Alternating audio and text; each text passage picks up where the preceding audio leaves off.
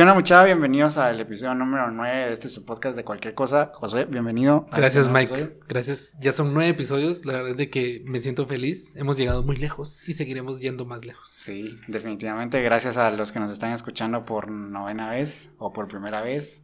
Bienvenidos a este su podcast en el que hablamos de todo un poco, de cualquier cosa. Ahí sí, que se ha vuelto de cualquier cosa, se ha vuelto literal de cualquier cosa y nos gusta platicar de todo. Y la verdad es que hemos tenido eh, personas muy, muy interesantes que han aportado un montón. Sí, estuvimos ausente una semana. Ahorita les vamos a contar por qué. Bueno, de una vez les, les contamos. La semana pasada casi que, bueno, somos tres en el crew de, de este podcast, pero dos de, de nosotros fuimos por la segunda dosis ¿Y qué tal? a la madre. Sí, estuvo, estuvo, estuvo cañón. Estuvo cañón, la verdad. Este, y hoy fuiste, no, el viernes fuiste vos por El viernes fui yo. Pues yo no estoy sufriendo tanto, eh, pero sí me, me duele el cuerpo. Ajá, o sea, me mal. siento así como, como hubiera agarrado batazos. Ahí voy, la espalda es la que más me duele. No he tenido fiebre, entonces eso es bueno, porque si tuviera fiebre estaría como, como peor. la Sí, la fiebre no hubiera es- podido estar acá. Ajá, la fiebre es, es, es masacre, pero, Sí. pero bueno, estamos por acá. Gracias nuevamente por, por escucharnos. Y en este episodio número 9 tenemos con nosotros a una persona muy especial Sí, un gran que amigo. nos va a contar un poco de eh, deporte y Sí. escena artística. Y entonces, pues vamos a, vamos a empezar el, el día de hoy por acá. Así que Ángel Chávez, bienvenido. Angel. Hola mami. ¿Qué onda? ¿Cómo estás? ¿Qué tal? ¿Qué tal? ¿Todo bien? Gracias a Dios. Aquí emocionado, nervioso, pero feliz de estar con ustedes. Cuando vi mi herma- que mi hermana vino primero me enojé, pero ni modo. Sí, No, bueno, no se armó en los primeros dos intentos. Tu hermana es Alejandra Girón. Si no han escuchado Ah. ese episodio, es el Ah, episodio sí. número 5, creo. Cuatro creo que es. Cuatro. O cinco. bueno. Cuatro o cinco, ajá. cuatro o cinco. Vayan a escucharlo. Sí. Este, está muy interesante. Y pues. Ah, también tenemos una noticia antes de, de, de continuar. Ahorita, ahorita, ahorita vamos con vos. Número uno, ya sobrepasamos las 200 reproducciones en, del, del podcast. Del podcast. Y también nuestro Instagram, que lo abrimos prácticamente en el, en el episodio anterior, ya tenemos más de 60 seguidores. Gracias, hemos tenido buen y feedback. más de cuántas visualizaciones, vos sos el que estás viendo eso. Tenemos en el video de nuestra querida amiga Bombero, eh, tenemos casi 3.500 visualizaciones. Ok. 3500. Sí, Sí. está bien. ¿Cuatro ¿Cuatro mil? Cuatro Ok, mil. ya Llegamos a las cuatro. 4.000. Así que pues si no han escuchado ese episodio, es el episodio número 6, si no estoy mal. Seis, sí. Ajá, 6. Entonces pues vayan a, a escucharlo. Todos están interesantes, así que pues bueno, pues vamos a, a entrar en materia el día de hoy. Ángel, primero, ¿cómo estás? Honestamente, Bien, ¿Nervioso? ¿cansado? lleno de comida en la pancita, mucha. Eso está bien. ¿Alguna vez habías hablado frente a un micrófono? Sí, sí, había tenido la oportunidad de, tanto en escenarios como eh, en radios y así. O sea, no es para ser creído, pero para contarles. No, está bien, sí, Sí, sí, está sí. bien. les, quiero, les quiero compartir y abrir mi corazón en la noche de hoy. Así, así podemos saber en dónde estuviste en radio. En radio estuve en los departamentos, en varios departamentos de Guatemala, eh, radios locales, eh, no sabría los nombres para serte honesto. Eh, tuve la oportunidad también de estar en radio en Uruguay, la vez que fui a Uruguay, también estuvimos ahí compartiendo un poco, eh, tuve la oportunidad como que de predicar un cachito con los jóvenes eh, por medio de la radio, de la radio en línea o radio Ujú. eh, que tenían ahí. Am, y escenarios, pues gracias a Dios en varios lugares por lo que les voy a estar comentando más adelante. Sí, creo que estás familiarizado con el tema de, de- de- de estar frente a una gran multitud de personas. Ujú, De ser visto y ser escuchado. Ajá. Sí, Dios, creo, bueno, no, es muchas veces que es un montón de cosas que gracias a Dios han sucedido, que en ningún momento los tenía planeados. Mi mamá me decía que una vez en la cocina, estando yo con ella, me decía, yo le decía a ella, eh, mami, yo voy a ir por, a todos los países del mundo y voy a viajar y aquí que Y en ese tiempo, mucha, honestamente, vivíamos en una casa súper, súper, súper chiquita. Eh, mi papá apenas tenía una moto y pues no había plata para viajar. Y pues de repente se abrieron las puertas y sí, logré ir a lugares de hasta 90 mil personas, tener público de 90 mil personas en un mismo lugar. ¿En qué países has estado? Ahorita vamos a hablar de, de qué has estado haciendo ahí, pero ¿en qué países has estado? Eh, he estado en Estados Unidos, en México, en Belice, en El Salvador, Honduras, Nicaragua, en Costa Rica, Panamá. en Panamá no estuve. Ah. O sea, solo, solo, solo de, De escala. cabal. Estuve en Perú, estuve en Uruguay, en Cuba y solo. Ah, y en República Dominicana. Muy bonito República Dominicana. Mm, Pues pues, es una, Sí, es es una lista considerable, la verdad. Yo salgo a la esquina a comprar el pan, ¿no? Sí, sí, está bien, está bien. Son Muy bastantes, bonito. la verdad. Sí, muy bonito. Si quieres, comenzamos platicando un poquito acerca de eso, de qué es lo que has estado haciendo en, en esos países. Yo sé que en algunos has ido solo por, por, por viaje, pero en otros, en, como nos comentabas, con público de hasta 90 mil personas, ¿qué has estado haciendo por allá? Bueno, eh, Cuéntanos un poco de lo que haces. ok, un poco. Ajá.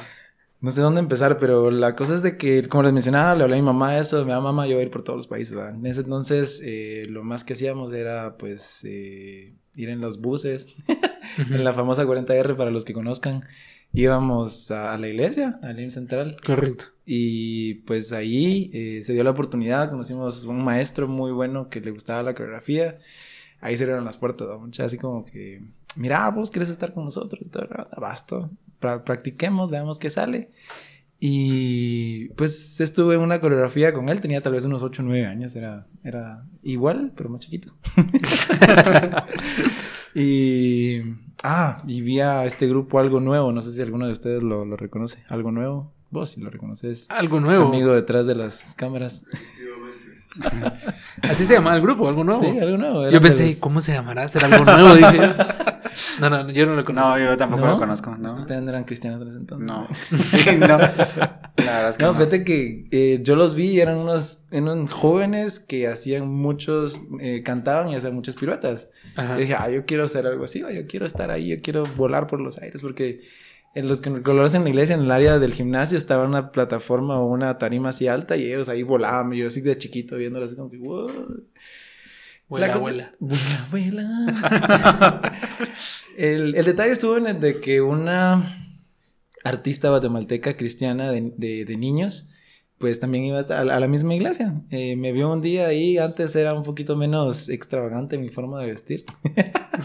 iba ya con una, con una camisita y así, con el peinadito así de un lado, eh, con la Biblia en la mano, y me sentaba en la parte de adelante, en la primera línea, y me sentaba así. Todos los niños molestando por todos lados y yo así enfrente. Bien centrado. Sí, cabal. Pero no era porque estuviera centrado, sino que era muy chiviado y no le quería hablar a nadie. Mucha... Ay, perdón, la, la mesa se cae.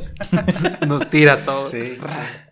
Entonces era muy chiviado, no me gustaba, no me gustaba, no podía, no tenía la facili- facilidad de, de poder, este, Desenvolverte en público. o de tener relaciones de amigos o Ujú. de- de- interpersonales por el hecho de que era muy chiviado, literalmente.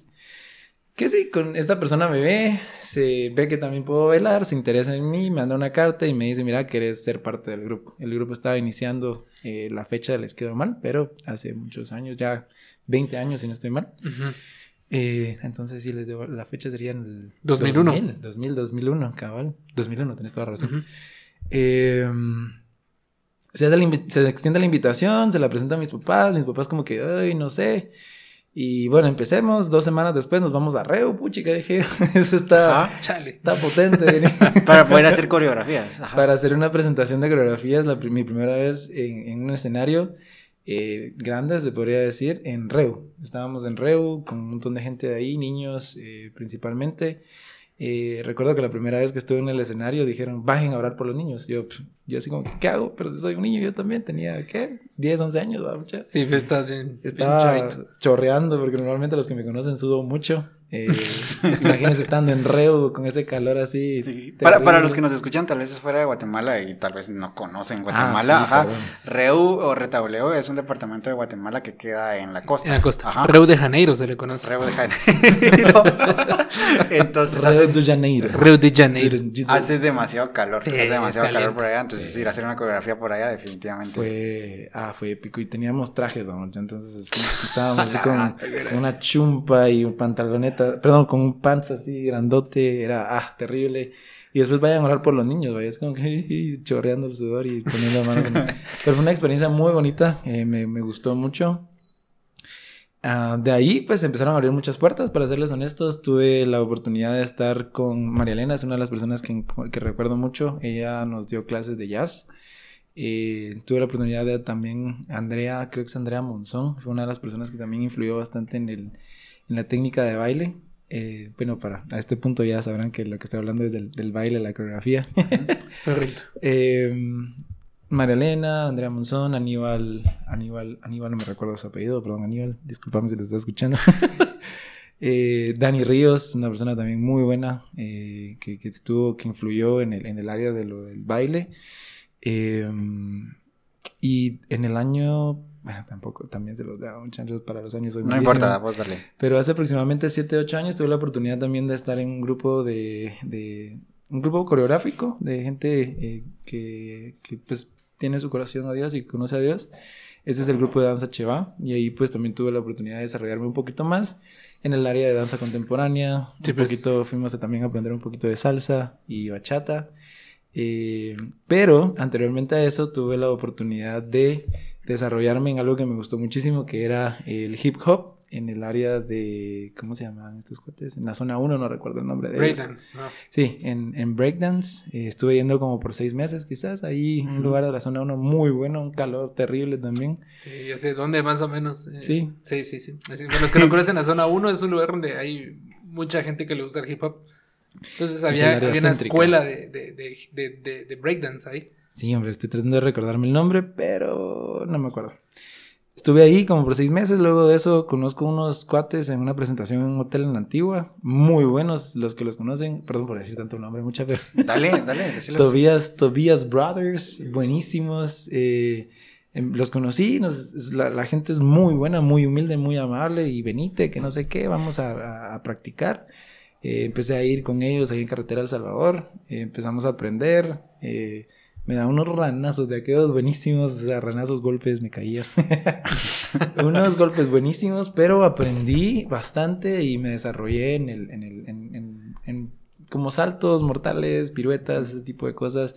Eh, la gente también la conoce como tricking y mm, pues eh, eso. Qué genial. O sea, a, a lo que me estoy dando cuenta yo, o, porque yo la verdad es que no, no sabía qué tanto habías incursionado en el baile, y precisamente eso quería aterrizar, que nos contaras un poquito en qué rama del baile, pero ya nos contaste, te, te, te estabas desenvolviendo, porque pues el baile hay demasiadas cosas, Cuando, cuando dicen contemporáneo, siempre me he preguntado qué es el baile contemporáneo. O sea, ¿contemporáneo a qué? Excelente pregunta. Lo puedo buscar en, lo puedo buscar en Google. no, No, eh, pues, sí, lo que nos contaste es que vos estás en el área de, de- más que todo, hip hop, Danza contemporánea. Pues, pero se está riendo de mí, lo pueden sacar, por favor. no, eh, bueno, sí, yo, eh, mi fuerte, lo que más me gusta es hip hop, de eso conozco bastante, Ok. pero sí me he desarrollado un cachito más eh, en algo que le llaman como new style, algo que, que, que, bueno, lleva una combinación de todo un poco. Ya. Literalmente es como, bueno, me gusta bailar, me voy a mover, me sé mover un poco, tengo un poco de técnica y entonces ya me desenvuelvo. Ah, también recibí clases de ballet. eh, muy bueno para los que quieran hacer ballet, es donde es otro nivel. No- Nos va a hacer buen match cuando hablemos de, de- del otro deporte que practicas. Ah, sí, o la otra créeme que sí, disciplina que, practicas. sí. Porque esa es tu faceta artística. Esa es mi faceta Ah, artística. esa es tu faceta artística. Academias acá en Guatemala a las cuales vos hayas pertenecido. Wow. Eh, ADS para los, ritmos latinos. Eh, Cheva, que es la compañía en la que me encuentro actualmente. Eh, ¿Qué más? ¿Qué más? Pero de ahí, literalmente, créanme que fueron puertas que Dios fue abriendo en el grupo en el que estuve durante 15 años aproximadamente. Entonces, eh, ahí llegaron todas las personas que ya sabían eh, los diferentes estilos de baile. Y adicional a eso, llegó una vez una persona que hablaba francés y que sería, quería ir a Francia, pero para irse a Francia le pedían que diera clases. Y nos llegó a dar francés como por tres meses. Nosotros así como que, pff, ¿de dónde vienen tantas cosas que nada que Ajá. ver? ¿Y sabes francés? Sé, sé decir los números, que tampoco se los sé, sé decir tan bien, y un par de cositas como... um, El amor. cabal, el amour. y lo importante es el, la, la raspera en la garganta. Pero sí, o sea, a tu, a tu pregunta, eh, Josué, el contemporáneo es un estilo un poco más... eh, es bastante técnico, pero libre en la forma en la que lo desarrollan las personas que lo bailan. Tiene muchísimo eh, requerimiento físico, de destreza, de habilidad, pero al mismo tiempo te da la facilidad de que vos lo interpretes eh, a, a como lo que es. Mucha gente lo ve y es como que, ¿y eso es qué, qué les está pasando? Pero Ujú. créanme que Siempre- conociendo... sí, Siempre hay un director detrás de, de, de todo esto. hay un trabajo. Por ejemplo, hay personas que se tardan año, año y medio o más haciendo una, una pieza, una, de hora, una obra de presentación y, y tienen, tienen muy bonitos mensajes. Lo, lo, lo puedo no puedo decir. Ha sido muy bonito, ha sido muy bonita esa parte. Qué genial. Me surge una duda con todo esto. No sé si en algún momento vos has hecho un examen de, de, de aptitudes o un examen de inteligencias. Sí. De que hoy en día ya está mucho más desarrollado el concepto de los tipos de inteligencias. Unos tenemos inteligencia matemática, espacial, interpersonal, intrapersonal. Pero hay una en específico que es la, es la si no estoy mal, kinestésico corporal. Cuando has hecho esos exámenes, sí te, te, te sale que tenés esa inteligencia. Porque a la madre, o sea, yo no me sé mover, vos. Te prometo que. O te han hecho el examen, Ajá. Ese, ese de kinestesia no. Mm, Hubo, hubo una época en la que estuvo sonando mucho el- un grupo que se llamaba, bueno, un dúo que se llamaba LMFAO, desde Party Rock, Ah. Ah, sí. pedo, ellos hacían coreografías muy cool y yo fui muy fan en su tiempo, la verdad, y yo intentaba hacer los pinches bailes y... El ah, shuffle. Ese- Ajá, el ese shuffle, ajá. llamaba shuffle. No, entonces salía el No, show. me salía, soy un tronco moviendo. entonces- Yo me considero una persona que medio se sabe mover. O sea, tal vez con un poquito más de clases, un poquito de técnica, pero siento que igual hay cosas que las personas nacen con, o, o ya adquieren, o ya tienen ese, Ajá. esa habilidad y pues la desarrollan con mayor facilidad que otros. Porque Ajá, pues por eso son tipos de inteligencia. Sí, o sea, prácticamente ya están bien predeterminados para esa inteligencia. ajá. ¿Te ha salido? Sí. Fíjate que no, no he hecho ese examen para hacerte honesto, aptitudes espaciales, ese tipo de cosas. Si me salen, no, eh, pues estoy en la media. Digo, yo no me creo tan bueno.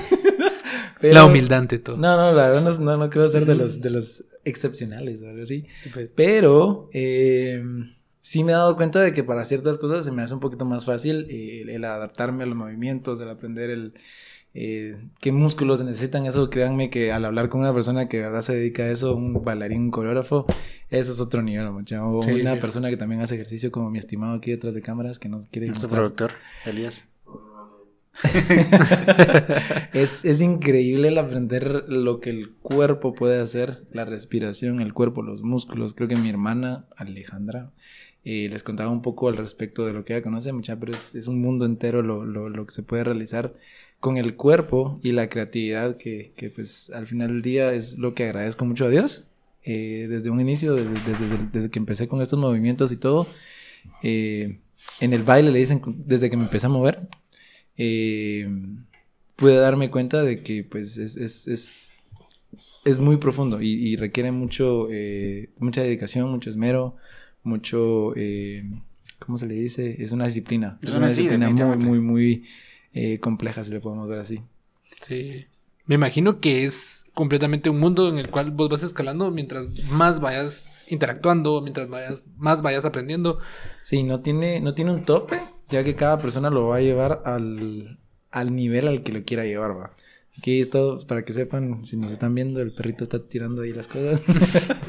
Nuestra querida mascota. La Max. mascota. La mascota del equipo.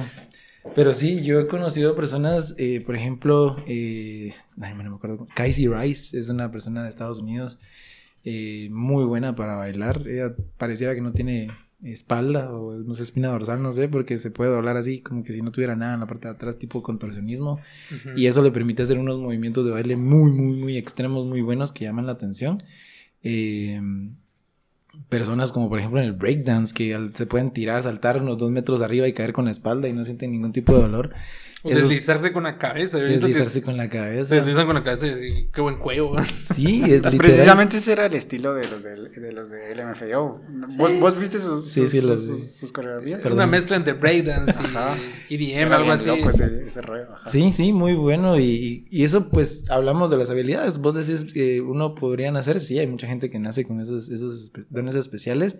Y yo conocí en particular a un amigo que llegó y que no se podía mover para nada. O sea, ya eran como. Un robot era. Peor que robot. Este cuate, literalmente. Era un yo. Y conforme fue avanzando, ya, miren, es una mole para bailar, muy bueno. Eh, igual era bastante introvertido. Una vez estuvo con nosotros y trabajó en algo que le gustó, que lo, que lo expuso literalmente a estar eh, trabajando con la gente. Eh, ahora es muy bueno, estuvo trabajando con el IRTRA. Para los que no conocen el IRTRA, es como una empresa privada eh, para De parques de diversiones. De Que está, en, diversiones. que está en Río de Janeiro. en Río de Janeiro. No, de Río, Río de Ah, Janeiro. Río de Janeiro.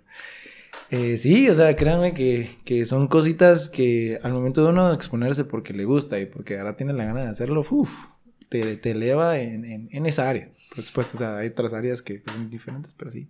Para los que tenemos la oportunidad de conocerte ya de un, de un tiempo atrás, sos una persona, la verdad, bastante extrovertida, que se lleva bien con, con medio mundo, pero nos estabas contando de que al principio, al menos de niño, no, no eras así. ¿Crees vos de que el tema del baile jugó un papel importante en esto? Uf.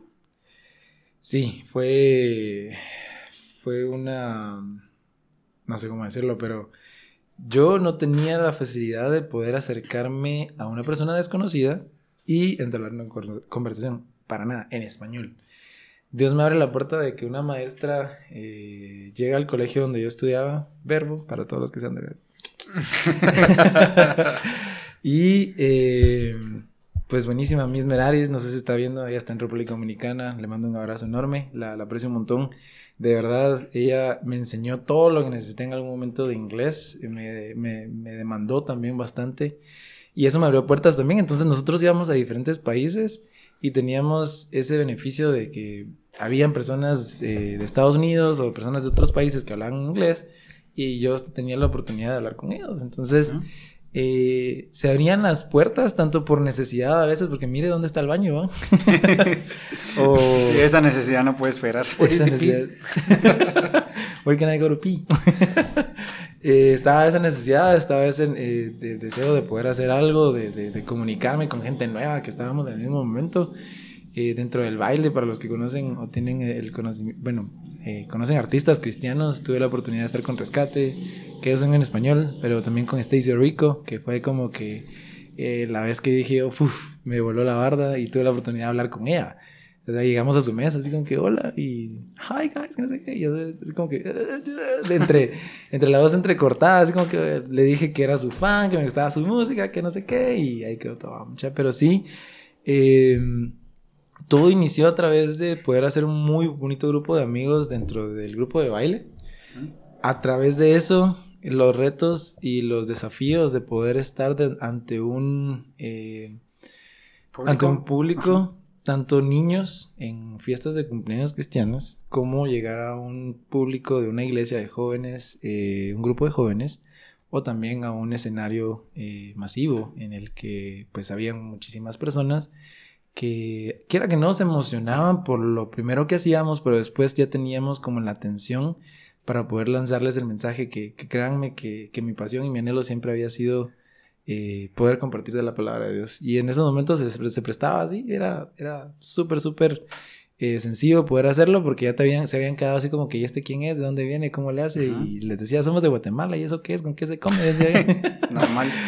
Y... Oh my god. Vamos a hacer una para técnica estoy quemando pirotecnia por acá. Regresamos al podcast después de una parada forzada. Situaciones munditos a causa de, la pirotecnia, pero ¿qué nos estabas contando? Ah, sí, se me olvidó. Ah, no, sí. Entonces teníamos la oportunidad esa, como les mencionaba, de poder eh, compartir con la gente grupos pequeños, créanme que esa era una de las partes que era muy bonita, pero al mismo tiempo era muy cansado, así como la gente eh, de iglesias, la gente de grupos se emocionaba tanto de tenernos en el lugar que en las noches íbamos a las casas a tener una cena, por ejemplo. Y cenábamos y era de estar platicando, mucho, tipo 2, 3 de la mañana, una y así como uh, casi que durmiéndose, pero platicando, conociendo a las personas, eh, compartiendo las bendiciones que Dios nos había dado. Y era, era muy bonito. Entonces, quiera que no, o estabas ahí o tenías que estar ahí, o sea, tenías que compartir con la gente porque la gente estaba ahí para poder verte, para poder compartir con vos.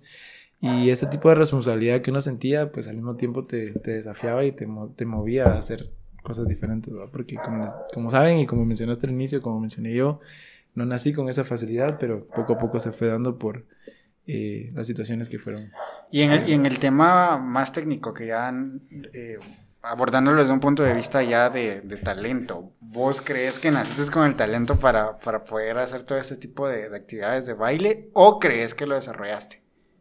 Excelente pregunta, Mike. Mira, desde pequeño podría decir yo. o se te, hizo, se te hizo fácil, o sea, tal vez hay unos que se les complica un poquito más que a otros. Decías de tu compañero que no se movía muy bien en el inicio, pero. Sí, creo que desde pequeño tuve la oportunidad de, de desempeñar, de desenvolverme en eso. Entonces no tendría un detalle como decirte, mira, sí venía con eso, no.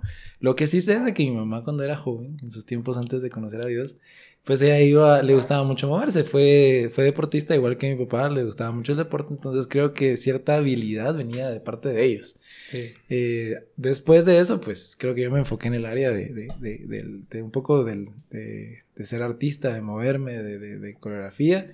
Y eso pues eh, se fue desarrollando, se fue como potenciando a través de las, las, las situaciones en las que me metía, ¿va? que a veces eran como que, mucha, miren, tenemos una, tenemos que hacer una coreografía para mañana, eran las 4 de la tarde, bueno, démosle, y a las 4 de la mañana terminábamos, agarrábamos nuestras cosas y nos íbamos, qué sé yo, a Chiquimula, a Esquipulas, así, todos desvelados, hacíamos la presentación, hablábamos, buena onda, y al otro día así muertos a dormir, ¿va? Pero, pero sí, o sea, creo que eh, esas oportunidades fueron las que me, me, me llevaron a ese punto. Y contanos un poco de cómo es el proceso para armar una coreografía, porque, o sea, suena muy fácil, vamos a bailar, pero, o sea, hay que escoger la canción. Yo, la verdad, si me preguntas cómo rayos arman, o sea, ya hay pasos predefinidos que después ustedes... Repetir los pasos, Ajá. sincronización de pasos. Ajá, ¿cu- ¿cuál, cuál es el proceso? Bueno, esa es una, es una pregunta muy, muy abierta. Eh, fíjate que depende de la disciplina o el tipo de baile que vas a tener. Por ejemplo, salsa, ballet, este, qué sé yo, ah, jazz.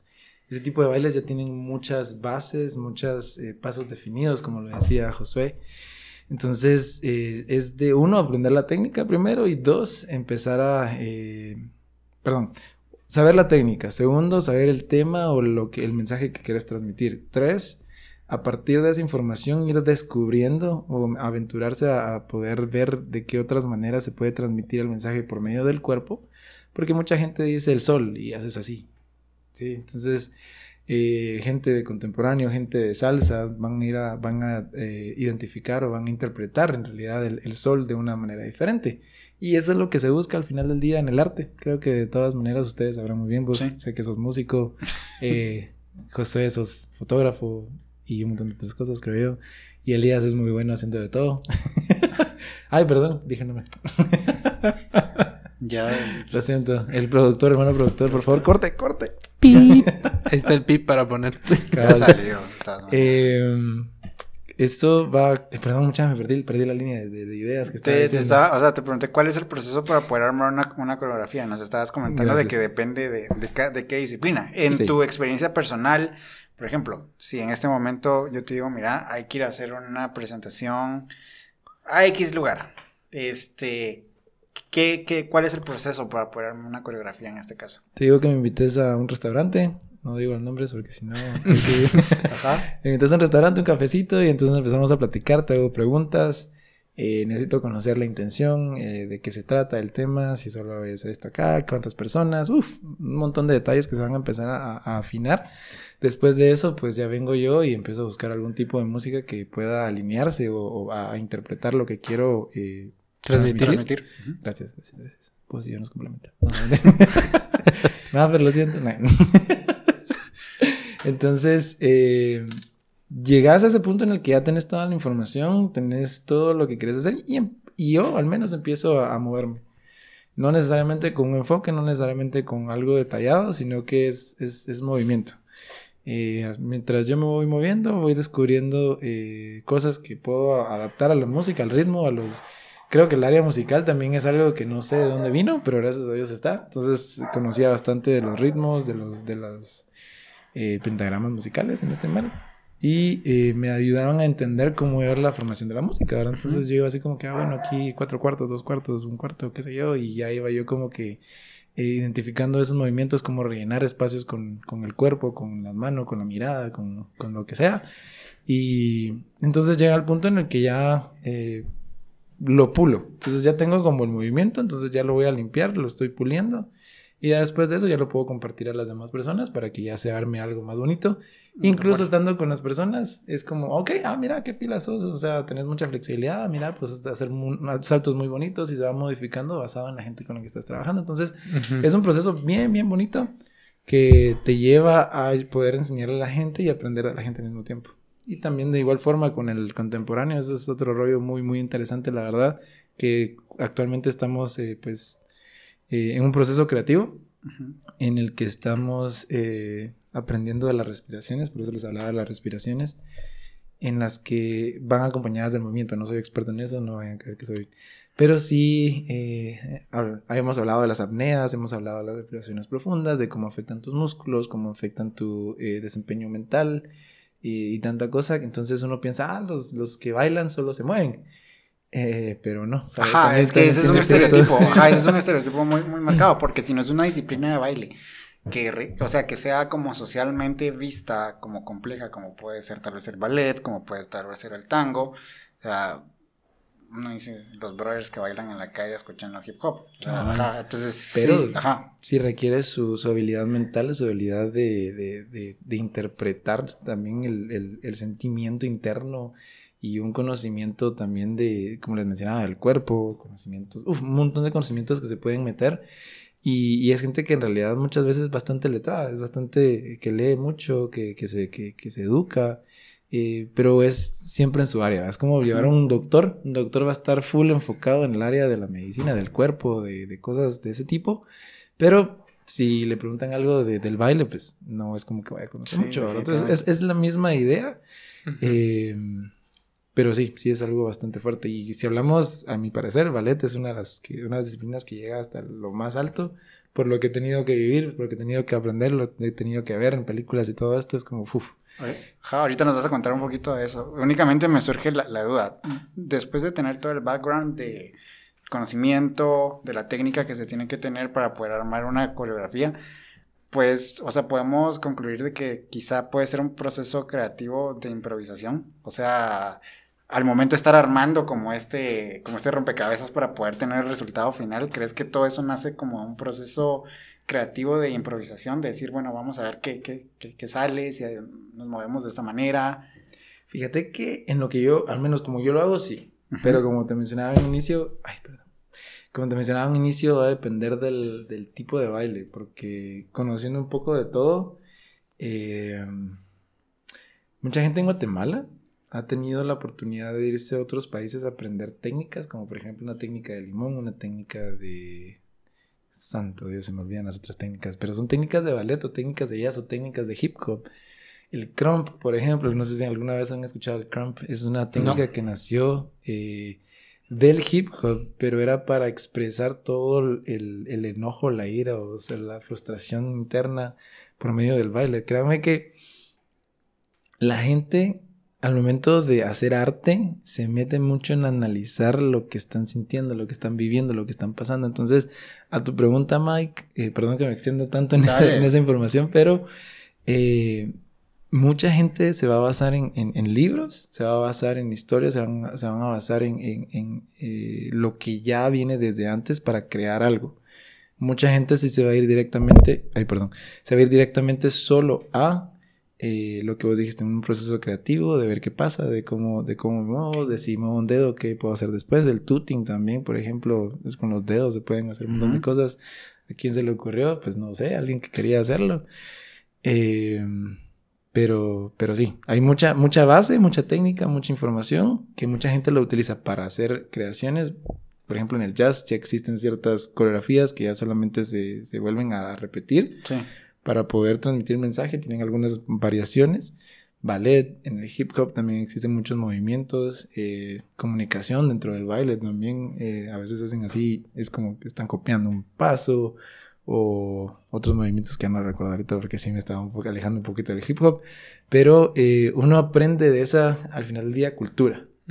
Una cultura en la que ellos conocen quién fue el primero, quién fue el más significativo, quién fue la persona que tiene más eh, impacto, reconocimiento. y wow, o sea, a, tu pregunta, Mike, de hacerlo un poco más sencillo, eh, no se puede, va a depender mucho de, sí, es, es, muy amplio. Ok, cuéntanos un poquito acerca de tu incursión en el ballet, ¿Cómo, cómo estuvo eso? Me interesa bastante, la verdad, porque acá, al menos en Guatemala, corrígame si estoy mal, pero está el estereotipo de que el ballet es para mujeres. O sea, la verdad. No solo en Guatemala. Ajá. sí. No sé, pero haciendo mención a eso, hay una película muy bonita respecto a ese tema. De un chavo que se vuelve bien pilas para. para... El papá quería que, que, que hiciera boxeo y él al mm. final se desenvuelve como balletista y se vuelve uno de los mejores. Uf, sí. Es que al final del día, no es por, no es por nada, pero creo que sí, las, las mujeres tienen muchísima disciplina y mis respetos a las mujeres que son balletistas, a los, solo- a los hombres también. Creo que los hombres tienen que lidiar también con el estereotipo que Ajá. estabas mencionando, ¿verdad? Correcto. En el ballet, pues empezamos con técnica. Esta chica Andrea era la que nos enseñó bastante técnica cuando era bastante chiquito.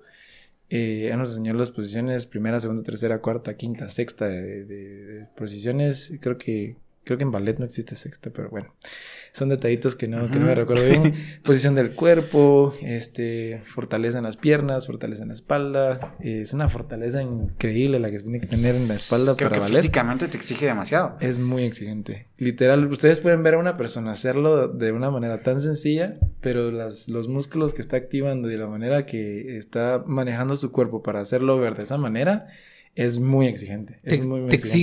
exige, eh, ¿Te exige hacer eh, ejercicios fuera del tema de- del ballet? ¿O cuando lo estás practicando haces todos los ejercicios que necesitas? Excelente pregunta. No, sí también requiere que, bueno, depende de lo que vos quieras alcanzar. Las personas que en serio van buscando como llegar un poquito más allá, tienen como su fortaleza eh, en las piernas, fortaleza en la espalda, hacen ejercicios quizás no de tanto peso. Ahí está, cabal. Billy, ¿Billy qué? Billy Elliot se llama la Billy película. Elliot. Muy Para bueno. los que la puedan ir a ver. Buenísima, buenísima. Entonces, eh, pero eh, normalmente uf, es que te marca el cuerpo, te lo define, te, te- te genera un músculo eh, tan limpio que no viene a, a raíz de peso adicional, sino que simplemente de lo, lo esfuerzo que estás Puro haciendo vos. o sea, ejercicio con tu propio cuerpo. Con tu propio... Y es, por ejemplo, mantener un brazo en una posición por tanto tiempo, eso, wow. O sea, créeme que yo puedo tener el brazo aquí, a los dos minutos quizás ya va a estar por acá porque ya me pesó y ya, ya me cansé. Yo, yo he visto en temas de fotografía, eh, muchos fotógrafos hacen, eh, algunos fotógrafos hacen fotografía a balletistas y los pies de las balletistas es algo que uno creería se cuidan mucho, pero no. La verdad es de que no hay pie más atleta que el pie de una balletista. O sea, Sí. se mira, va a sonar feo, pero es parte de, de- de- de la, de la disciplina.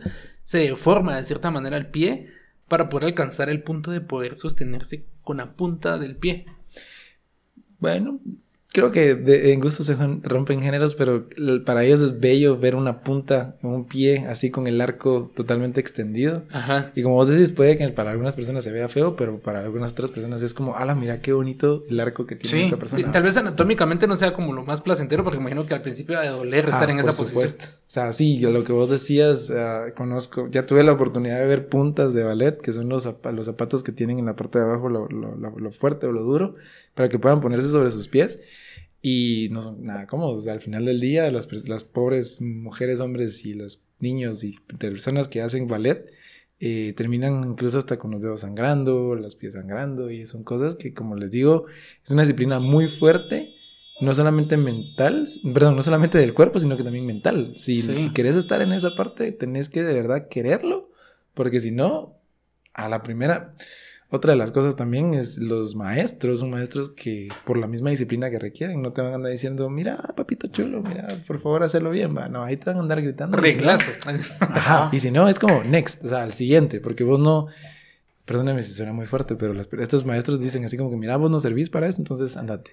Y las personas que quieren hacerlo es como que no, yo quiero hacerlo, yo sé que soy bueno, a mí me gusta, y siguen y tratan y tratan y regresan. Entonces en ese momento ya es como, bueno, ya servís, perdón que suene muy fuerte, pero ya servís, entonces ponete acá. Así que una disciplina mental muy fuerte, porque no hace fácil que te diga alguien, mira, mejor ya no lo hagas. ¿va?". Cabal. Imagino que Sí. han, han- han surgido muchos balletistas famosos. Yo, honestamente, el tema de, de balletistas no, no sé mucho, pero imagino que han de haber surgido muchos balletistas famosos que pues, sus inicios pudieron haber sido así. ¿va? Son abruptos y son bastante fuertes en el tema de la aceptación, en el tema del desarrollo, en el tema de poder eh, expandirse. Y, y sí, créanme que eh, a las personas que no han logrado, a las personas que han abierto ese campo aquí en Guatemala, mis respetos, y a las personas que están luchando actualmente por eso, eh, yo sigo mencionando nombres por lo loco, pero Josué, eh, Josué, eh, ay, no me acuerdo del nombre, del apellido de este cuate, pero lo conocen más como el pollo. Ajá. Josué el pollo. Josué el pollo. Saludos, muy bueno. Josué. Por, por, por- por cierto, si quieren ir, si están a tiempo, eh, ahorita estamos, ¿puedo decir la fecha? Sí, Estamos, ¿Cuánto estamos hoy? hoy es 11. Hoy es 11 de 11 de septiembre, septiembre. del 2021. Jesus. Pero si estamos 11 de septiembre, eh, por si pueden ir a ver el Ballet Folclórico de Guatemala en la gran sala del Teatro Nacional de, de- de Guatemala. Efraín Eh, Recinos. Efraín Recinos, Efraín gracias. Recinos. Eh, está bien bonito, son bailes folclóricos de Guatemala y pues tengo un par de amigos que están ahí presentándose, uno conoce un montón y se da cuenta de, lo, de la belleza de los bailes, de la interpretación de eh, la ornamenta de tantas cosas dentro del baile que es muy muy bonito, muy muy bonito. Siguiendo sobre, la, sobre lo que nos estás contando, eh, es- el año pasado tuviste la oportunidad de participar en, en una actividad un poquito peculiar Sí. que en medio del confinamiento de, de pandemia estuviste presentándote con tu grupo Sí. en el canal de gobierno. ¿Cómo, cómo estuvo eso? ¿Qué? Contanos cómo estuvo esa experiencia, por qué se dio, eh, cuál fue el proceso para armarlo, cómo fue la experiencia. Buenísimo. Fíjate que hablando de eso, un año anterior, un año anterior tuve una, eh, un, un accidente, se podría mencionar, yendo a la playa con el señor productor. Estaba practicando hacer skimboard y me resbalé y caí sobre mi pie, me fracturé un dedo, tuve una infección en el pie y se fueron los, y me, tuve una ruptura de meniscos. Esa, esa es la versión sencilla. Lo que no saben es de que fue atacado por una tortuga. Me iba corriendo la tortuga, me iba huyendo de la tortuga así. Es, contanos un poquito de la experiencia? Sí, cu- cu- contanos del accidente. ajá. ¿Es en serio? Va. Sí, contanos. Sí, porque nosotros lo sabemos, pues sí. Érase una vez. Dos personas. Y sí, nos fuimos con el señor productor. No sé si puede decir tu nombre, pero va. Sí, Señor sí, productor. es- Señor productor. Ese es su nombre. su nombre artístico. El señor productor dice, vamos a la playa. Le digo, vamos a la playa. Y nos fuimos a la playa de camino. Mira, hay una tabla de, de- según nosotros era de surf, que si era chiquita de, para hacer, eh, ¿cómo se llama? Body, body surf, creo que es. La cosa es de que la compramos, nos vamos a la playa, así que no sé qué, probemos a hacer lo que hace la gente en los videos, probamos y ra, me resbalo, caigo sobre la pierna. Eh, los, ot- nosotros dos solitos ahí en la playa mirando qué hacíamos. Perdón, me lleva Elías así, perdón, el señor Sí, productor. El ya señor ya es muy recurrente en este podcast de que se quiera de Evitar decir un nombre y se iba. Sí, lo siento. Eh, el señor productor me lleva así, me, me ayuda para poder salir de la playa. Llegamos al hotel, yo con el pie hinchado. Aquel eh, no conduce carro mecánico de, normalmente, sí conoce cómo hacerlo. La cosa es que nos subimos a mi carro, me lleva a una clínica. Pasamos como tres horas ahí esperando a que me atendiera. Un rollo total. Se Eh, arruinaron las vacaciones. Sí, eso, eso. No, al final del día estuvo, estuvo interesante la, la, la experiencia. Regresamos al hotel, pasé la peor noche de mi vida, así con un dolor terrible en el pie eh, y en la rodilla. Sí, en el pie. el- ¿Sabías que estabas fracturado ahí o todavía? En no? ese momento me dijeron que no. Ajá. La clínica me dice, no, mira, usted no tiene nada, vaya a su casa, todo bien. Entonces me quedo ahí, un dolor terrible. Al otro día le digo al señor productor, señor productor, necesito de su ayuda, no aguanto el dolor. De regreso para la casa. Eh, una experiencia terrible también. Contanos cómo venías en el en Venía en el carro, veníamos como a 30 kilómetros por hora. y no, súper bien, gracias a Dios. Solo eh, en segunda se vinieron así. Solo en segundo. que- Trataba de tercera y tronaba la caja. así que- Logramos llegar a la casa, pues aquel buenísima onda, me dejé en mi casa, eh, se lo agradezco un montón, la verdad que se me pone sentimental. Te salvó la vida. Me salvó mi vida. Eh, llegamos a la casa y todo bien. Ese, ese- ese- esa vez creo que era- pasó el fin de semana. Y el día lunes yo sigo con el pie súper hinchado. No hay manera de que baje la, la hinchazón del pie. No, perdón, fue un martes, miércoles, porque creo que fue, jueves fue que fui al, al Instituto Guatemalteco de Seguridad Social, X. Llego al X, me revisan, mire, usted tiene el dedo fracturado, los no sé qué, eh, no sé qué, y tiene una gran infección en el pie. Se queda internado porque lo tenemos que estar, eh, le tenemos que estar eh, suministrando antibióticos, para que eso baje. Mire, soy, soy alérgico a tal antibiótico, hijo de la gran, y ahora que, perdón, híjole, ¿y ahora qué hacemos? Entonces vienen y, este, bueno, me quedé internado con un antibiótico especial. Gracias a Dios empieza a bajar la, la, la infección y pues tres días después, creo yo, logro salir de, del área de, de, de, pues, de accidentes de, de este hospital. Un par de noches bastante fuertes, escuchando a gente que perdía a sus familiares. Una- es otra cosa, es otro rollo que contar. Pero creo que Dios me ha llevado por las cosas que he tenido que pasar para aprender y para tener que compartir otro, otros temas también. No hacer surf. No hacer surf. Bien, sí se hace surf, muchachos. Entonces eh, salgo los tres días, paso como dos, tres meses sin moverme. ¿Con yeso? Eh, no tuve yeso, solo un canal. Ok. Eh, porque gracias a Dios fue una fractura a- alineada. Que, es- o sea, no, no se había como que movido el dedo ni nada, sino que estaba ahí, solo se había como que quebrado el, el huesito. Limpio. Sí, gracias a Dios, sí. Y entonces estuve recuperándome, lo que más preocupaba era la infección, pero que gracias a Dios sí fue cediendo poco a poco. Eh, y luego de eso, pues subí unas 20 libras, creo que subí en ese tiempo. Pero para lo que me gustaba hacer, que es el otro tema que creo que vamos a tocar, tomar, eh, sí, tocar si es que nos da tiempo. eh, um, 20 libras me, me costaron. Por la madre. 20 libras fueron así como que te entiendo. Y em, pues en ese punto es en donde me dicen, mira, ¿te querés mover? Y así como que, ¿qué? Si te querés empezar a mover, yo, pues, pues sí, empecemos a, quiero, quiero aprender un poquito del baile, quiero aprender, eh, perdón, quiero regresar a bailar porque ya lo había dejado por un par, un par de años. Entonces regreso al baile con esta compañía de Cheva eh, en plena pandemia y gracias a Dios pues teníamos todas las medidas necesarias de, de, de, de- de Bioseguridad. prevención, bioseguridad. Em, y el gobierno, gracias a Dios, eh, quiso apoyar a las personas artistas que no tenían la posibilidad de eh, Hacer sus presentaciones. Exacto, de hacer eh, por, la, eh, por el, aforo de gente en un lugar, no estaba esa disponibilidad. Entonces abren este eh, canal de- del gobierno en el cual pues las personas interesadas en aplicar mandaban su currículum y pues el gobierno lo, lo revisaba, lo analizaba y lo aceptaba y, los- y daba un espacio para presentarse, ¿verdad? Pues nosotros enviamos nuestra información, ellos nos aceptan, nos dan una fecha en la que nos presentamos y nosotros ya veníamos trabajando en esa pieza en particular de un par de eh, semanas, mes y medio quizás atrás. Entonces eh, la armamos, eh, la teníamos lista para ese día, la presentamos, una, una experiencia bastante bonita allí. Y, y pues hubo un pago al final del día que fue el que benefició a los artistas. Eh, yo lamentablemente pues no tuve ese pago porque por estar trabajando en una eh, institución privada no me, no me permitieron tener ese pago, pero fue un beneficio muy bonito que se les dio a las personas que sí eran, eh, que pues no tenían ese ingreso en ese momento, ¿verdad? Correcto. Entonces, eh, esa era la pregunta inicial que se desvió al, al Sí. tema del señor productor. Sí. Pero sí, eso eh, creo que es, es algo que está haciendo muy bonito el gobierno. Creo que este año también lo van a volver a hacer. Entonces, para estar pendientes de eso, que, que, que es bastante bonito, hubo marimba, hubo dramaturgia, no sé cómo se dice. Teatro. Hubo teatro, hubo Sí. baile, yo, hubo de yo todo vi- un poco. yo vi la presentación porque lo pasaron en un live. Sí. ¿To- ¿Todavía se puede ver? ¿Tenés el Sí. link? O El link no lo, lo tendría que buscar, pero sí, ahí está. Lo dejamos en. Lo vamos a dejar en pendiente. Para los que nos estén escuchando, Para los que nos están ¿En viendo en vivo también. Sí, sí. ¿estamos en vivo? Sí, estamos Sí, en live. No sabía. Hola.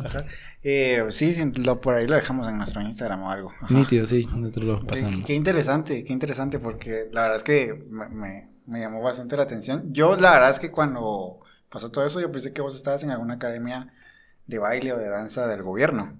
Ah, no. No, no, no, no, no has estado ahí. Hay recursos, hay recursos aquí en Guatemala Uf. eh, para, para el baile, porque yo la verdad es que no sé. ¿Recursos a qué te refieres? Perdón. Eh, del estado. O sea, hay academias de baile. Están. Como estilo las academias, la academia de ballet de la municipalidad. Ajá. Exacto, está la Academia de Ballet de la Municipalidad, está. eh, y están las compañías del Ballet Nacional de Guatemala, el, de la, el del INGUAT. Que en realidad tenés que ya tener tu escuela. Ah, pero está lo de. Sí hay escuelas, sí hay escuelas. Sí, Sí, hay escuelas eh, de ballet. Son las que yo conozco. O de las que he escuchado.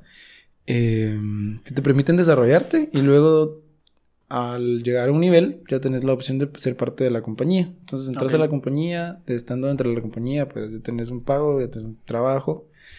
Eh, y sí, el gobierno sí tiene su, esa área. O sea, sí es como bien ¿Sí hay recursos? compleja. Sí, sí, sí hay. Sí hay recursos. Sí, o sea, tan, tanto del tema no lo sé, pero, pero sí hay. Ok. Para ir terminar un poquito de, de, de hablar de tu faceta artística, este, te quiero preguntar para vos qué significa el baile, qué significa bailar, porque si bien nos estás contando de que hay un mensaje en general que se busca transmitir, que es independiente de cada presentación, de cada contexto, para vos qué significa el baile. Wow. Para vos, ¿qué, o sea, al momento de bailar, qué representa para vos? ¿Representa simplemente un hobby? ¿Querés expresar algo a través de ello? Cómo, cómo es este, este rollo para vos personalmente. No, no, no te estoy hablando de general, sino personalmente. En mi persona, el baile ha sido una herramienta bastante desafiante, pero al mismo tiempo eh, útil, que me ha permitido tanto desahogar quizás mis energías.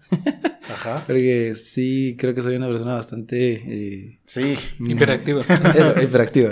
No, créanmelo, mi maestra de, de, de, de, de, ¿de qué? ¿De párvulos? No, de, primar, de preprimaria, creo que me odiaba. Porque Ajá. yo me dejaba una tarea de hacer algo en la clase, así como que trrr, lo terminaba, lo primero que terminaba, me levantaba, mis, ya terminé, mis, eh, enseño, ya terminé, ya terminé, ya terminé. Y bueno, vaya a sentarse, o sea, literalmente era muy hiperactivo, quería hacer las cosas siempre, siempre rápido. cálmese. Ángel, cálmese. Exacto, así me decían. Ay, recuerdo. y eso, pues, a mí el baile me dio esa, esa, esa, esa vía de escape de poder expresar eh, y, y tener esa conductividad, la energía que yo tenía. Y lo bueno fue que la pude utilizar de manera eh, en la que podía expresar un agradecimiento a las cosas que Dios había hecho conmigo. Eh, pues eso es otro tema, diría yo. O sea, el- dar un testimonio de las puertas que Dios ha abierto, de cómo Dios ha sido bueno, de cómo Dios ha sido fiel. Y el poder utilizar eso que me gusta eh, por medio de la, de la combinación de música y la combinación del- de los movimientos del cuerpo, poder combinarlo todo para poder transmitir un mensaje. eh, eso es para mí el baile. Ok, bastante interesante. ¿Tienes algún referente dentro del el tema del baile, hip hop o cualquier otro estilo? Referente una persona que... ¿Algún haya- maestro, ajá, o algún bailarín? Nacional, internacional, Nacional, que consideres como el top. Inspiración, Solo permítame, tenemos unos problemas técnicos acá con problemas técnicos. Vamos a hacer una pausa. Ahí está. Ahí está. regresamos. Su- ajá. Sudó un poco. Regre- regresamos después de esta pequeña pausa. ajá. Ok. Um, al, uf, wow. O alguien a, a quien vos admiras. O sea, alguien que vos decís, a la que chilero, me gusta su, su, su estilo, me gusta su trabajo.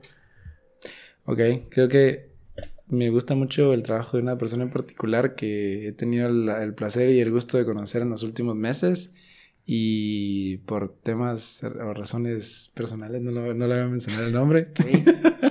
pero es, es dentro del área del ballet, una, una persona muy buena, muy entregada al, al- al- al- movimiento y a la representación, no solamente del movimiento, sino que también de la intención del movimiento. Entonces, eh, me ha gustado cómo, cómo se ha desarrollado en eso. eh, también el- en el poder dar a conocer y compartir lo que ella, lo que ella tiene. Es, es algo muy, muy bonito.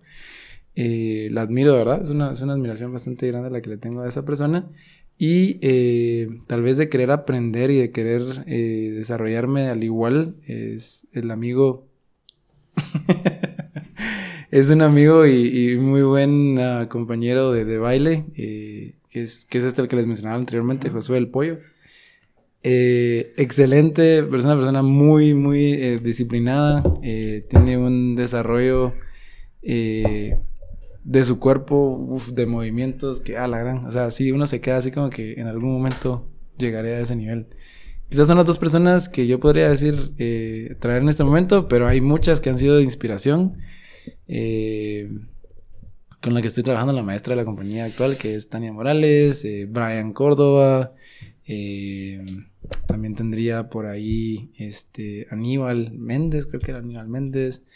Eh, las personas con las que crecí, que también estuvieron conmigo, José Hernández, Esther Hernández, que fueron como que a, a- a la par mía, ah, fuimos aprendiendo juntos. ¿Qué más podría decir? Mi hermana, mi hermana Alejandra, también ha sido una persona que he aprendido mucho la garra, la, la intensidad, la, la- la- energía de poder hacer las cosas muy, muy pilas. Eh, y sí, se me van a escapar muchos nombres en este momento de decir quiénes han sido referentes de, pero eh, creo que dentro de este grupo de, de, de- ¿cómo se llama? Del arte, eh, no puedes tener a una sola persona, porque te, te estanca, te, deja como que en, en pausa. Y cuando estás teniendo como, puedes agarrar un poquito de cada una de las personas que vas conociendo, pues eso te lleva a, a desarrollarte y a crecer más. Josué, haznos favor de introducirnos a la siguiente faceta acá de nuestro... Creo que es una faceta que, que compartimos Más no me adentré tanto como aquel, porque la verdad es que aquel sí llegó a otro nivel. Pero nos gusta mucho el fútbol americano. Woohoo, yeah. Nos, mucha, nos gusta mucho el fútbol americano. Yo tuve la oportunidad de jugarlo un par de veces aquí en Guatemala. Hay, un, hay una pequeña liga de fútbol americano. Pequeña. Pequeña, la verdad es que es pequeña. Y, pero vos, bonita. o sea, vos la verdad te, has- te adentraste bastante en el tema. Eh, jugabas para un equipo actualmente, no sé si están jugando. Ahorita, creo que ahorita Sí. no están, bueno, ya empezó la temporada, Terminó. Hace dos fines de semana. dos pero- fines de semana. Sí, terminó. eh, Ay, perdón, te rompí. te- No, no pena. no, no. Pero, eh, ¿cuál es el nombre del equipo? ¿Qué te Estoy- gusta? Estoy jugando por ¿Y los por qué llegaste ahí? Ah, la madre. Bueno, sí, es un gran. Ya, ustedes me ponen a hablar mucho. Fíjate qué interesante. El grupo para el que estoy, para el que estoy, para con el cual estoy jugando actualmente se llama Toros. Es un grupo de. Un equipo. Es un equipo de fútbol americano. En el que en el lugar de trabajo donde yo de- me estaba anteriormente, pues conocí a muchas personas que eran parte de este equipo. Entonces me dijeron, mira, llegate un día, probá, si te gusta, bueno, si no, pues no importa. Tú, Anis. Y llegué y fue una sacada de jugo increíble, muy muy buena. Eh, no habían golpes en ese momento, digo, miren, no queremos como que se asusten, entonces no van a haber golpes, sino que solamente destreza eh, de, de- velocidad, destreza de salto, destreza de fuerza. Y, y me fue bastante bien, porque en ese entonces estaba como súper mega metido en el gimnasio. Y hubieron pruebas en las que gente que ya llevaba un par de años dentro del fútbol americano, eh, yo estuve como que muy, muy a la par de ellos. Entonces dije yo, "Pf, entonces no estoy tan mal, vamos a ver qué tal. va". Y este, pues ellos venían de haber ganado la liga anterior del año anterior y pues, estaba esa, esa emoción, esa fuerza. Entonces creo que toda esa combinación me hizo decir, bueno, yo me quiero meter. O sea que hay una liga guatemalteca de... Sí, de, de, de fútbol americano, sí. ok. Unofficial, no es oficial porque no la patrocina nadie. No. En realidad solo hay eh, dos estadios en Guatemala que cumplen, estadios. aquí en la capital, que cumplen con los requisitos para jugar fútbol americano. ¿Cuáles son? Eh, uno está en San José Gatorade Pinol, Arena. el Gatorade Arena, y el otro está en por la antigua, está por Ese no lo conozco. eh, no me recuerdo exactamente dónde está, pero está, está, está en las afueras de la antigua. Ok. Ujú. Sí, también se desarrollan partidos en el Parque Eric Berrondo y actualmente la última, la, la Copa o la Liga se desarrolló ahí en el Futeca de Cayala. Entonces eh, estuvo, estuvo bueno. Sí, genial. ¿En qué posición tenés dentro del, dentro del equipo? Eh, la posición que me dieron por la velocidad y la altura fue de wide receiver o el corredor abierto, eh, perdón, el, el que recibe en la, en la línea externa, se podría decir, El receptor, el que, el que recibe prácticamente para el, para el, para el gol, para el touchdown. para los pases largos. Para los- exacto, ajá, para los pases para los pases largos. Entonces, eh, sí, o sea, llegué yo, me interesó bastante, me encantó correr, tuve velocidad y pues me dijeron, mira, ponete en esta posición. Eh, sí, Y y Z son las posiciones que son en las, en las, en las partes externas. Eh, entonces, eh, me, me asignaron la, la- la- la posición Y. Y eh, entonces en esa fue la que me estuve desarrollando, aprendiendo las rutas, aprendiendo eh, los, las destrezas necesarias, que también son completamente diferentes. Eh, definitivamente la coordinación de pies, manos, cabeza, ojos, todo me ayudó de, de lo que ya traía del baile. Entonces fue como que un poquito más sencillo eh, imple- implementarlo ahí. Eh, y, y así fue como inicié o incursioné en el área del fútbol americano, que como dices, eh, ay, se detuvo algo ahí. No, todo, todo bien. Vos ahí, todo Vamos a continuar. Continuamos. Sí, no sé si ya logré responder tu pregunta. Me Contanos, contanos porque la verdad es que yo no sé nada de fútbol americano. Este, lo único que sé es que Pero me vas a ayudar. que, que- que una vez al año está el famoso Super Bowl, pero o sea, yo ni lo miro la verdad porque El no Super sé. Bowl es la culminación de toda una temporada. Entonces, no sé, pero contanos cuál es, el, o sea, cuál es el objetivo del fútbol americano en el juego, porque si me decís fútbol tradicional, fútbol soccer, es meter un gol en la portería del equipo contrario. ¿Cómo es este rollo? Porque yo veo yardas, Buenísimo. veo, veo que también hay gol, pero, Sí. pero también Gol hay de campo. touchdown. Entonces, contanos co- cómo es un partido de, de fútbol americano. Mira, eso, eso creo que fue una de las cosas que más me gustó. Yo, yo sí he podido tener como una trayectoria en la que he estado bastante activo en el deporte. Eh, voleibol, he estado en fútbol, eh, soccer, he estado en eh, balonmano. Eh, ahí, a través del sonidito. Ahí está, ahí está. Este tiene falso contacto por acá. Perdónenos. Ahí está. Entonces estuve en voleibol, en balonmano, en fútbol, soccer. Estuve yendo a, también a ciertos cursos de karate. La verdad no fue mucho. Cinta María, creo que la primera y me quedé. Am, siempre estuve activo en esas áreas. Pero, ah, básquetbol también. Pero me gustaba porque tenía. Cada deporte tiene sus reglas, tiene sus, sus- sus necesidades de, de- de- de- limitaciones. Pero cuando conocí el fútbol americano y me adentré en entender de cómo funcionaba, logré como que eh, apasionarme por, por lo complejo y a lo mismo lo- al mismo tiempo lo bello del fútbol americano, ¿verdad? Entonces, ¿qué es lo que requiere el o de qué se trata el fútbol americano? Eh, hay dos equipos que se enfrentan. Para poder tener puntos a favor, ellos tienen que empezar a avanzar yardas. Y esas yardas se van logrando al momento de hacer una... eh, bueno, se inicia la jugada y a través de esta jugada hay un equipo que defiende y un equipo que ataca. Y los receivers o los que reciben la pelota eh, son los que se mueven eh, para poder evitar al otro equipo y así avanzar más yardas. Son 100 yardas en total las que se tienen eh, Para llegar al touchdown. para llegar al otro lado y hacer el touchdown. Entonces, un touchdown vale 6, 6 puntos. Un gol de Seis, campo, ajá, y un gol de campo puede valer un punto. Un gol de campo puede valer un punto si es este si es conversión de una jugada que llegó a ser touchdown o vale 3 puntos si en lugar de hacer un touchdown haces eh, un Eh. gol de campo. Y lo interesante de eso es de que el balón pues es ovalado, no es redondo. Y aparte de eso, pues tener la presión de la- del otro grupo que está enfrente tuyo, que también quiere evitar que, hace, que hagas ese gol. Ajá. Entonces, esos son los, los puntos. Creo que hay otro par que son un poco diferentes. ¿El juego se detiene cada vez que? Que sale el balón. Que se sale el balón o el balón cae. eh, que el balón toca el, el- el- el césped, se detiene el reloj. Correcto. Y se juega en cuatro cuartos. No se juega como regularmente se juega el fútbol soccer, que se juegan dos tiempos. Ujú. Se juegan cuatro cuartos.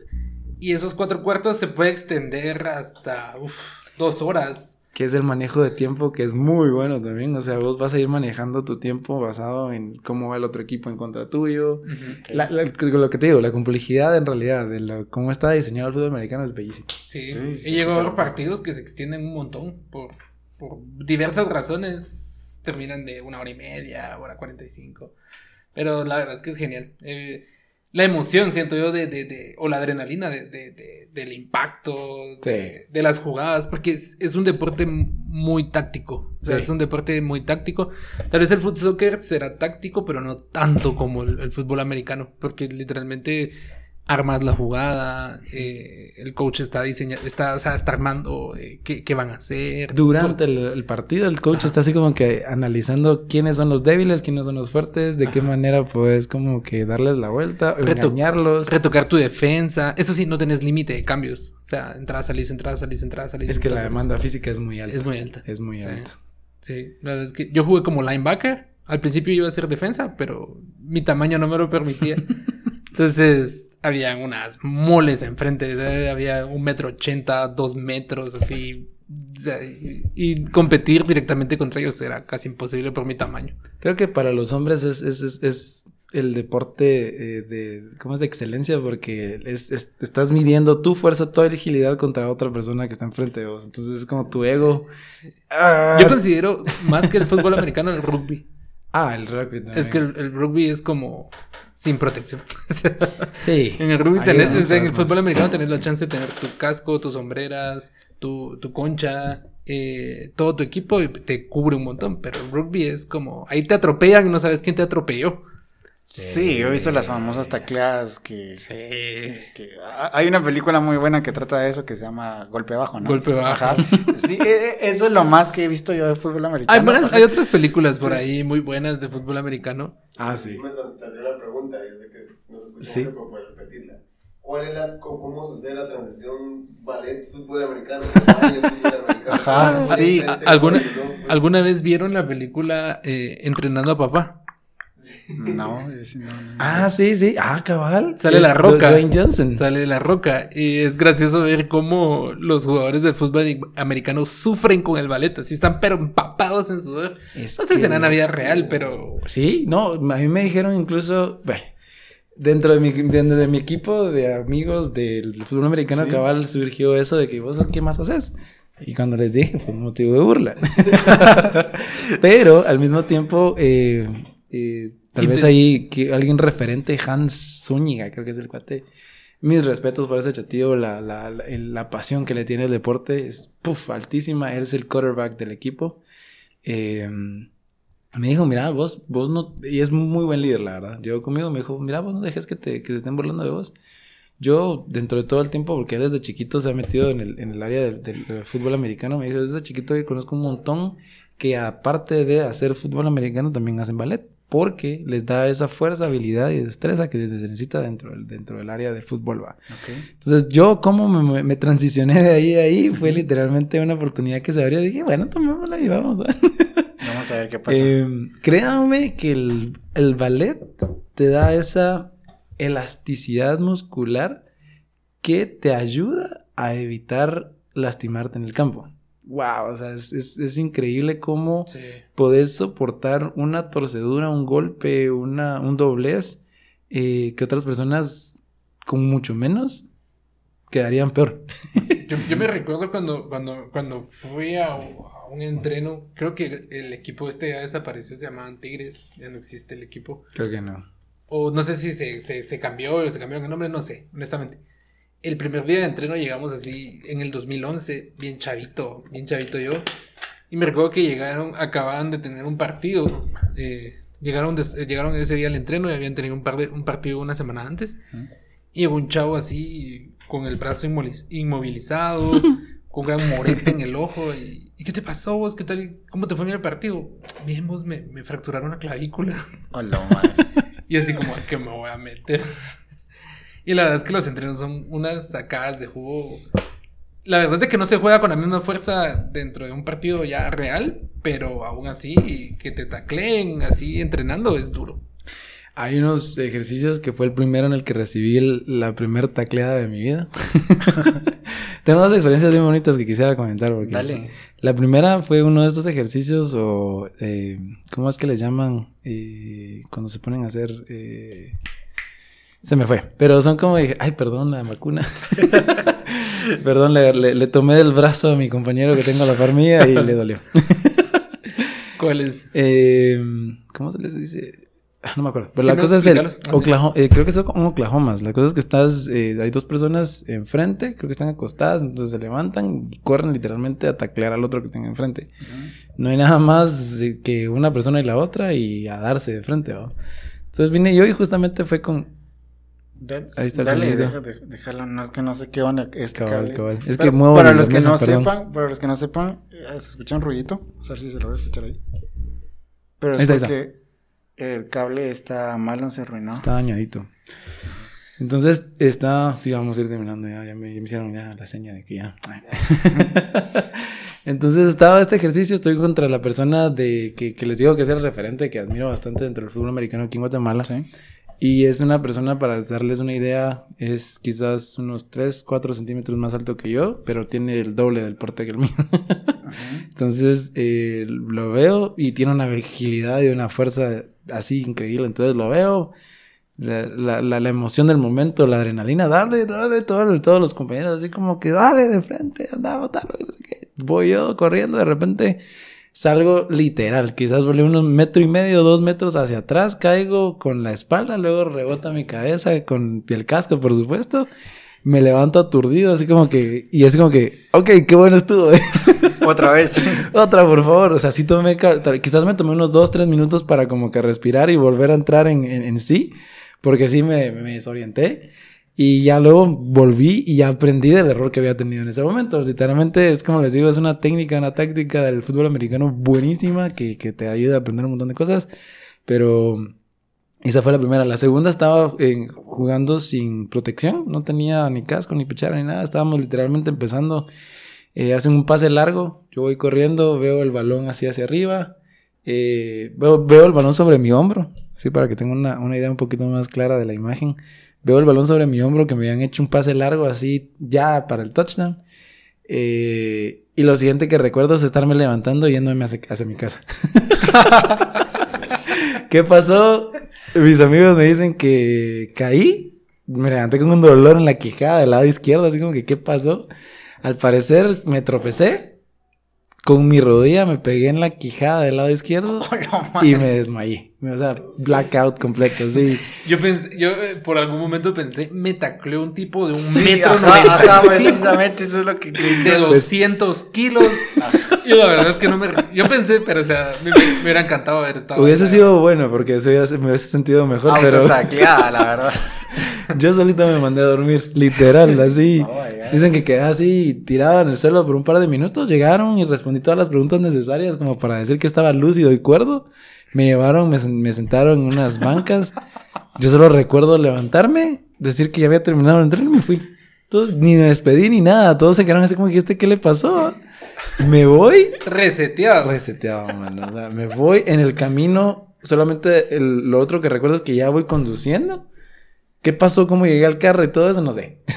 ¿Alguna vez, si, si alguno que nos está escuchando tuvo un Nintendo 64 y se trababa el, el- el Nintendo, lo, lo sacabas el cassette, lo reseteabas y soplabas el cassette y lo volvías a meter, regresaba. Así literalmente te reseteaste. Literal. Eso fue como que el momento en el que dije. Pero no me, no me quitó la gana de querer seguir en el, en el, en el partido.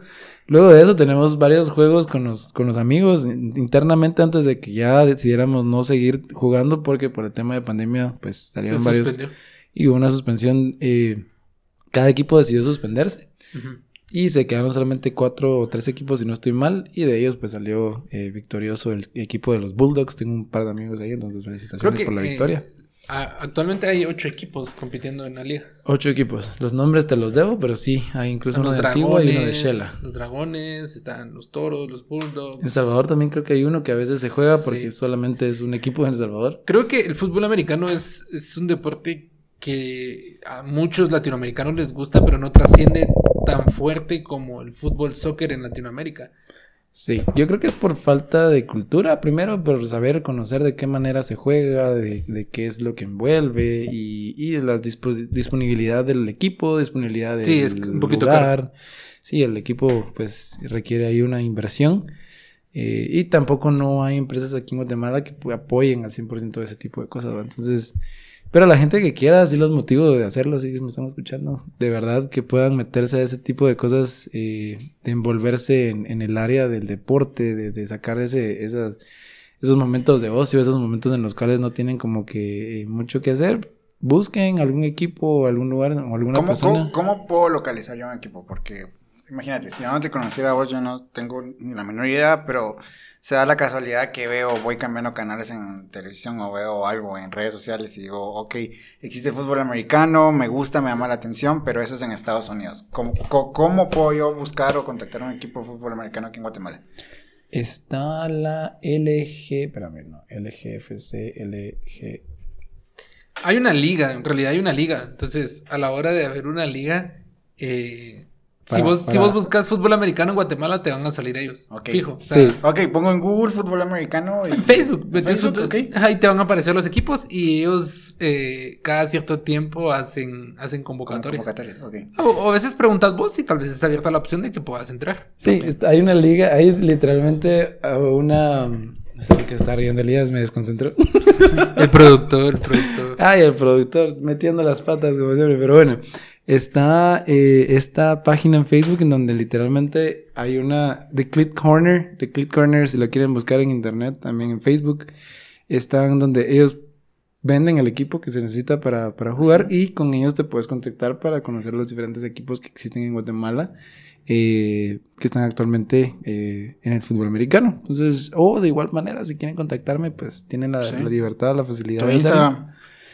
Es Ángelo9023. Lo, Ángelo- lo- lo vamos a poner también en el Instagram Sí. de, de nosotros. Entonces sí, vayan ahí a DCC y búsquenme. Eh, con mucho gusto puedo responder a los mensajes. Me ¿Y- tarda un poquito, pero sí ¿De cuánto es la...? Sí, te tardas un poquito. Este, ¿De cuánto es la inversión de, para, para- para lo básico? Uh, bueno. Uno de los beneficios acá en Guatemala son las pacas. Ajá. En las pacas vos puedes llegar y empezar a buscar si tienes que tener un poquito de tiempo para buscar, pero estamos hablando de una inversión de aproximadamente unos 800 quetzales para tener tu equipo básico. Pechera, los clits, que son los zapatos que se utilizan para jugar. eh, pechera, clits, casco. Incluso los Eh, zapatos de, de- que se usan para béisbol funcionan bastante bien en el fútbol americano. Ah, béisbol no he jugado, pero... Sí, tienen los mismos, los mismos tachones. Ah, Muy parecidos. Sí, entonces, el, esos tipos de zapatos eh, y definitivamente una protección de una ropa que te permita la agilidad, que tampoco vaya a, a dañar a la otra persona, porque hay ropa que a veces uno se puede, eh, se te puede enredar un dedo y después es cuando sentís ya se te fue el dedo. Dedo. Entonces, ese tipo, ah, guantes también son cosas que Ah. utilizan para jugar. Um, y lo que decía eh, José, la protección del área El área genital. del área genital en la cual pues tenés Sí, que tener su... porque un madrazo ahí ya y ya madre. te fue, sí, literal. Ahí está, ya lo encontró. Esa era una pregunta, si se escucha, si para poder Sí. ¿Cómo ha influido en, en Ángel la, la, la, el fútbol americano? O sea, ya hablamos del paso de ballet hacia fútbol americano, pero ahora el- del fútbol americano a, a tu vida en general, en el contexto. O sea, ¿esto es un hobby o es algo que, no sé si lo ves a futuro, pero cómo ha influenciado en tu vida? Qué buena pregunta, señor productor. en mi vida, esto ha venido a darme muchas lecciones. Una de las cosas que me dijeron, ahí está, L, L, Liga Guatemalteca de Fútbol Americano. L-I-G-F-A. No sé por qué se realidad sigo pensando. Necio, Continúa. productor. Eh, en mi vida esto ha sido, ha enseñado, me ha enseñado mucho. Créanme que una de las cosas que quizás me cuesta es enfocarme en una sola cosa que me he solicitado, sino que yo trato de dar la mía extra. En el fútbol americano no es tan así. En el fútbol americano te ponen una estrategia que tenés que seguir porque tus demás compañeros de equipo dependen de vos. En ese momento, entonces, si a mí me dicen correr 5 yardas, te detenés y cruzas a la izquierda, eso es lo que tengo que hacer. Aunque yo vea que la jugada está yéndose, desbordándose por otro lado, yo tengo que correr las 5 yardas y parar y cruzar. Eso es lo que tengo que hacer. Entonces, eso me costó mucho en un inicio, pero me dio eh, esa visibilidad de entender muchas cosas en la vida. Muchas veces no necesitas hacer más que lo que de verdad se te está poniendo en el camino. Y, y lo veo en el área cristiana. Dios te pone, algunos siembran, algunos cosechan, algunos son los que limpian. Entonces, ¿cuál es tu función? ¿Cuál es lo que tienes, qué es lo que tienes que hacer vos? Eh, pues preguntarle a Dios. Pero dile a Dios que te enseñe, que te guíe. Y definitivamente lo que te está poniendo en las manos son las cosas que vos tienes que hacer. Nada más. O sea, no te, no te, no te pongas ansioso, no te pongas así como que eh, o perdas la cabeza diciendo qué más tengo que hacer, sino que lo que Dios te está poniendo en tu plato es lo que tienes que hacer. Em, que si quiero continuar jugando, sí, definitivamente voy a seguir haciendo el esfuerzo de seguir jugando fútbol americano. Eh, como les mencionaba, eh, me puse bien gordito cuando, cuando tuve el, el accidente que tuve. Y regresar a ese punto de poder sacarme el jugo, correr, tener esos compañeros que literalmente están a la par tuya, no matter what, sin importar qué. Eso, ese, ese tipo de hermandad es muy bonita. Eh, entonces, sí, sí, sí me encantaría poder continuar. Y, y como les mencionaba, motivar a la gente que, que no está en el rollo y, y que quiere, o sea, delen con ganas. Literalmente los límites uno se los pone a uno mismo y pueden aprender y, y desarrollarse. Aquí en Guatemala lo bonito es de que como todos somos nuevos en el área, o sea, tendrá unos 8 o 10 años, si no estoy mal, de estar el fútbol americano acá. Unos 10, 12 tal vez. Ya, Entonces, ya jugando. bastante. Sí, me imagino que hay gente que, que desde años ah, le ha gustado el fútbol y, y la liga la liga tal vez ya tendrá unos 6, 7 años. Sí, pues.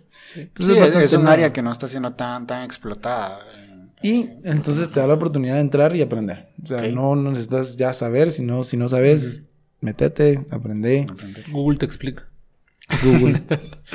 Ala, no, pero es un- es un- Ve- vean los partidos, muchachos, los partidos son muy buenos. Y lo bueno es de que los, los que están eh, narrando el partido te van explicando qué está pasando. Así como que. Sí. Muy bueno. Algo, algo que te introduce mucho el tema del fútbol americano es ver el touchdown. Ver el ¿qué es el touchdown. touchdown? Ah, lo que está después del partido. Sí, el, touch- Ah. el touchdown, el, el Super Bowl, perdón. Ah. El touchdown.